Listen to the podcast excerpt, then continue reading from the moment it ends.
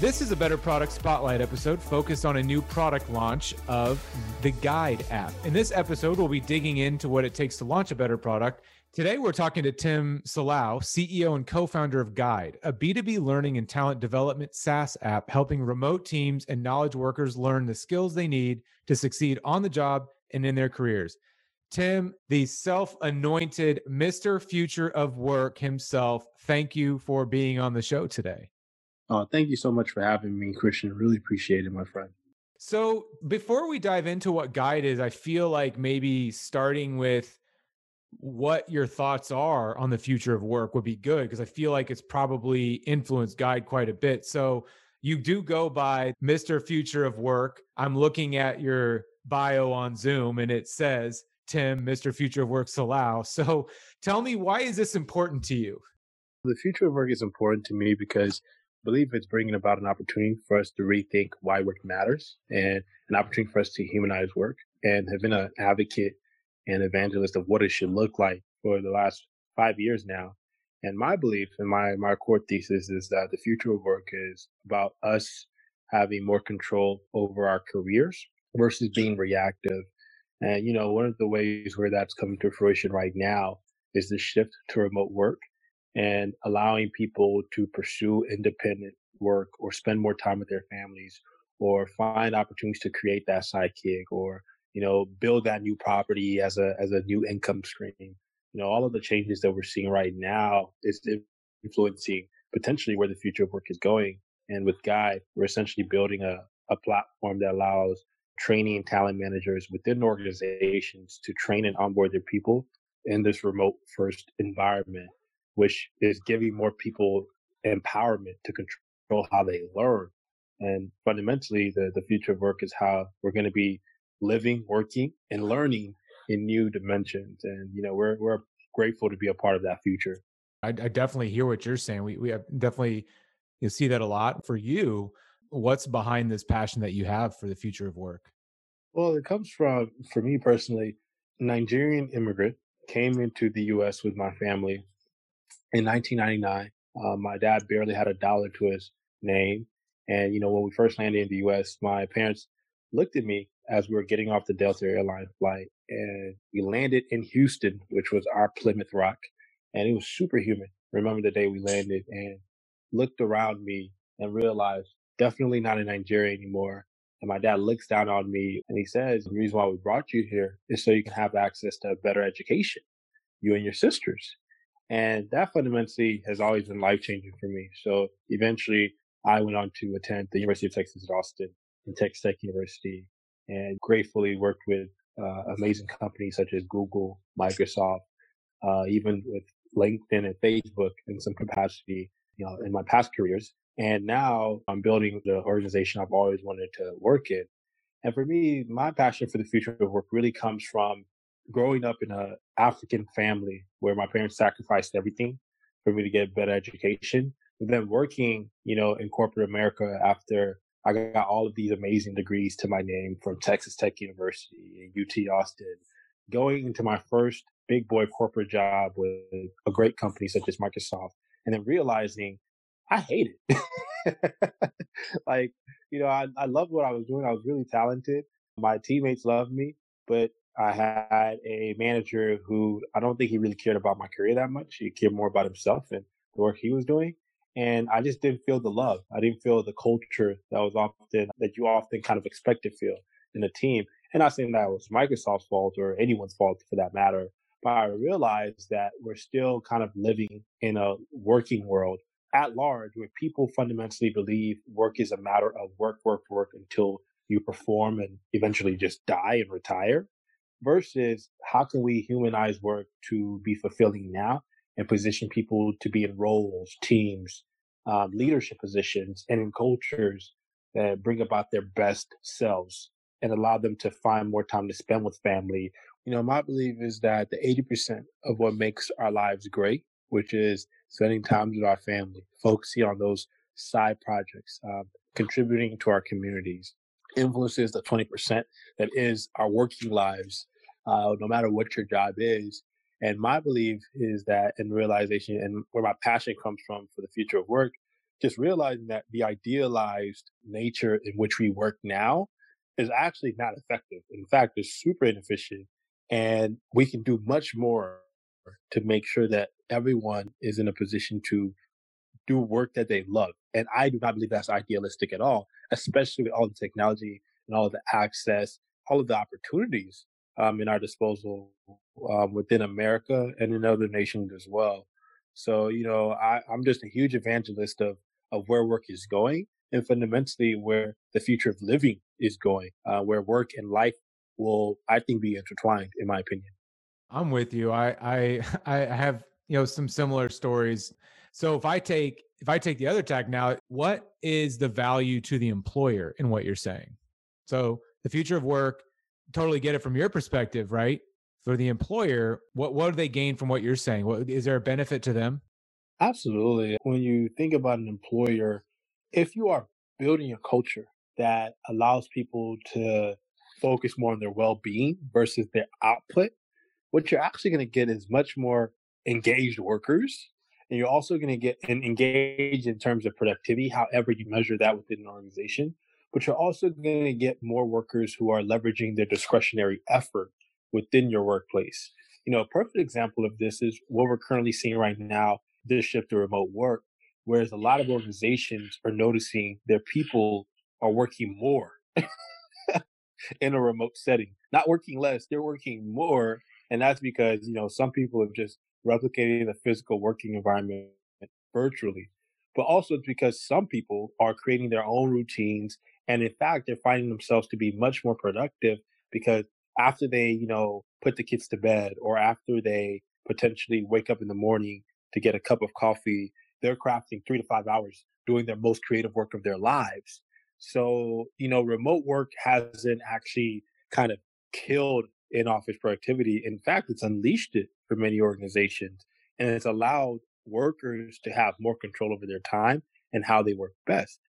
And I think that's a, a pure example of when you start giving people more autonomy and control over their time, employers will see increase in productivity, increase in hopefully team cohesion, and fundamentally focus on outcomes within their organizations.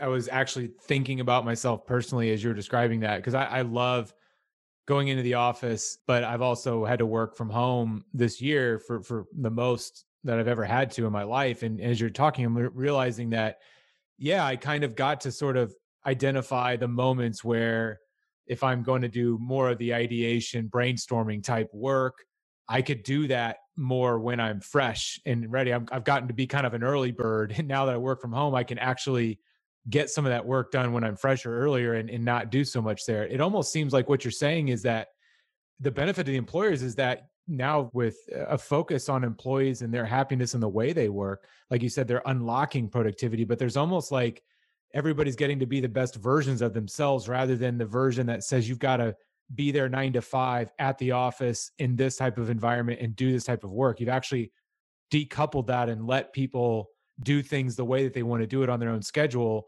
still for the company, but in their own kind of way. A hundred percent, a hundred percent, and that's the shift we're seeing, and it's really exciting to me, man, to be see, having us witness it. And you know, I you know I continue to be an advocate for this future, and more importantly, we're building a type of culture that is focused on our our people's well being within Guide. So let's talk about that. Let's. I want to. Th- this has been great backdrop. So Guide, tell us what Guide is and how it started and, where you're at today. So we're still pretty much uh, a small team, and Guide is essentially a bite-sized video training platform for remote teams. Organizations can use Guide to onboard and train their employees, and they can also use it for sales enablement, product team enablement, and really kind of equipping anyone within your organization with a guide to helping them learn, you know, that new value proposition or that new clunky internal tool that no one knows how to use, but the engineer within the first 90 days has to understand it. And our core value proposition uh, in the market is that we're focused on bite sized video content, um, which is 90 seconds or less. And organizations allow their people to train each other. So instead of us trying to train your people or act as if we know how to do that best, by creating all these kinds of videos, we've created an end-to-end software platform that has a camera, that has a intuitive social learning experience where your people can create the content, train each other, and engage in that shared learning together and form learning communities within your organization. And at the same time, using video to make it more fun, make the content more digestible, and fundamentally unlock the authenticity in an organization's culture. And for us, we've been on this journey for a year and eight months.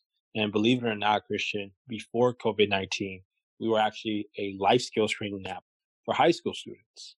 But once we pivoted due to COVID 19, we realized our market expanded because of the shift to remote work and the way we were building the platform and the product was very similar to you know where the future of remote work was going and the future of work was going and we were like let's bring this product into the enterprise and ever since we made that decision and, and decided on that direction for our company christian you know the world's just opened up to us man. You know we get people signing up for our wait list left and right.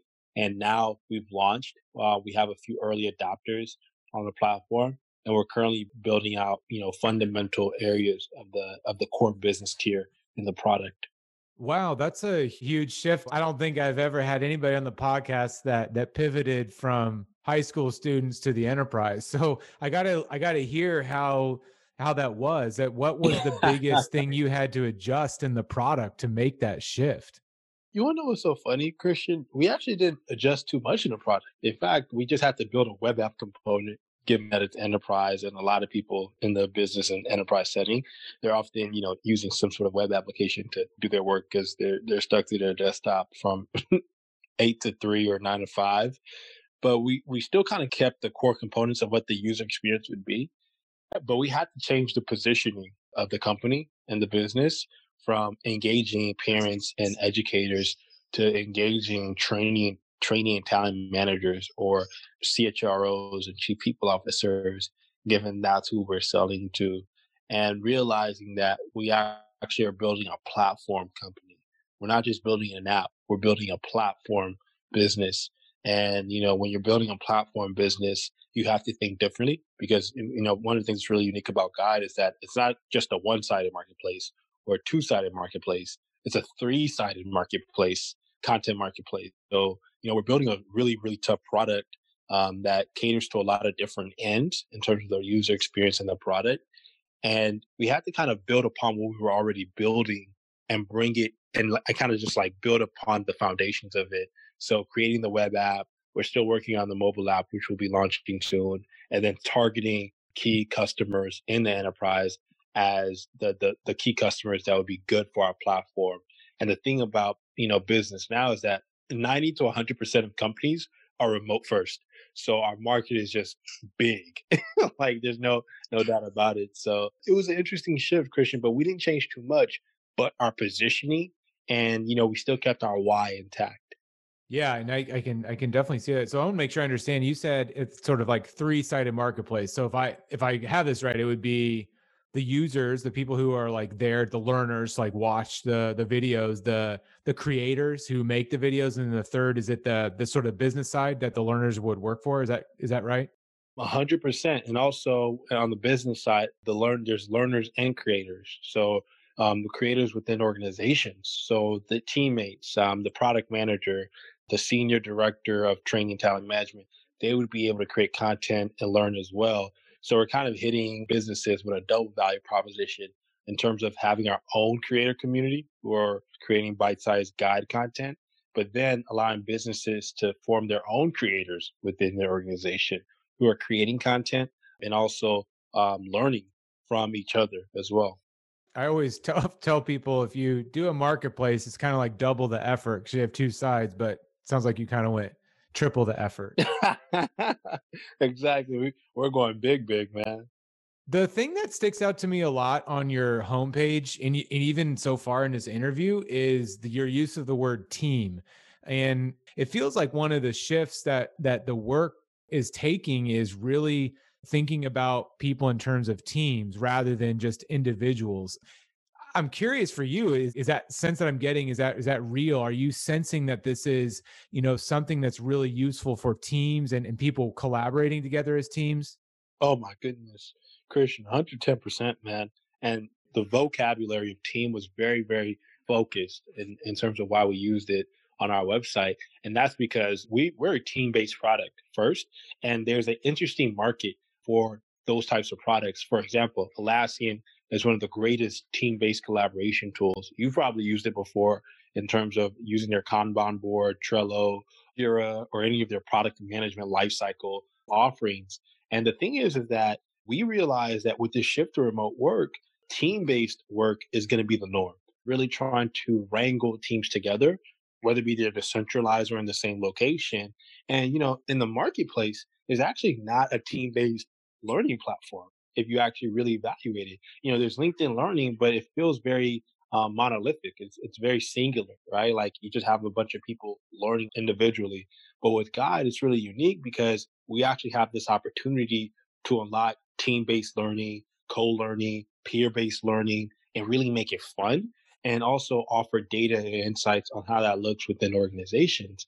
So we we really realize that you know what, like we're a team-based company, and even in how we're building our culture, we're ensuring we reflect that this shift to team-based work as well. And it's not even a shift because it's been around for, for years, but you're going to see much more organizations that thrive because they realize, well, the best work and the best growth, even learning, happens in teams. It's not a solo effort. You want everyone to be educated and trained effectively because once you have everyone aligned and synergized like that, you'll have a much better output as an organization and create much better outcomes as an organization as well.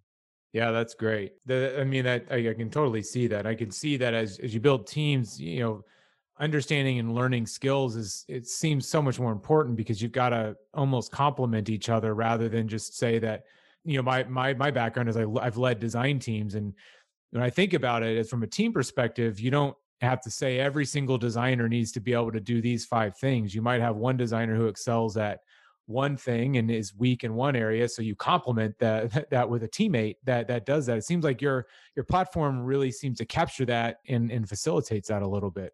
My question for you uh, w- with everything that you've been through this year you've covered the shift um, that you've gone from high school to enterprise but now thinking of 2021 still felt like it's never going to happen. We're just trying to get out of this year but for your for for your roadmap for your sales sales and marketing what what are you looking forward to? What are the types of things that you're doing? So we're really excited we're hoping 2021 is our year because we're going to start onboarding a few more of our business customers who are in our wait list but one of the things that we're really excited about is one you know going to market with business customers but really actually seeing fundamentally once we go public uh, how the market reacts to the product because we've been in private beta for a few months now. We've achieved consumer parity, but we're also still at the same time ready to expand and see, you know, what's going to be the public perception of Guide. And the fact is, we're building a self-service learning platform, and I think we're really at this interesting point where 2020 was a year of that worked in our favor as a business. COVID 19 actually helped our business. And we, I try not to say that too much because a lot of businesses shut down due to COVID.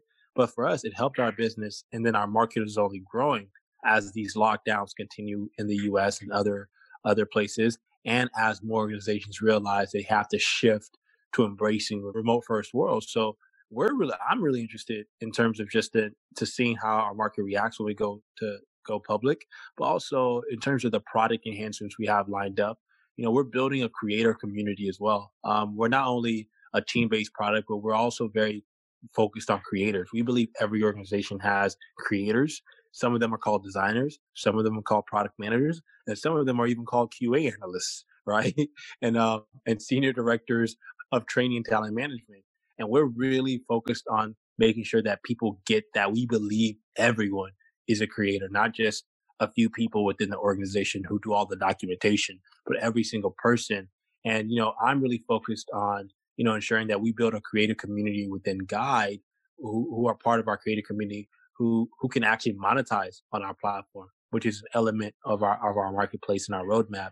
And that we really are, are, are driving that value proposition to enterprises as well and helping them realize that we want you to treat everyone that uses Guide in your workforce as a creator not just a select few, but everyone has an opportunity to create video content and train each other And you know, that's that's going to be one of the biggest things um, for me to see um, as the founder is are we actually you know driving this core value proposition to the market? And do people believe in it the the movement in uh, from a business standpoint?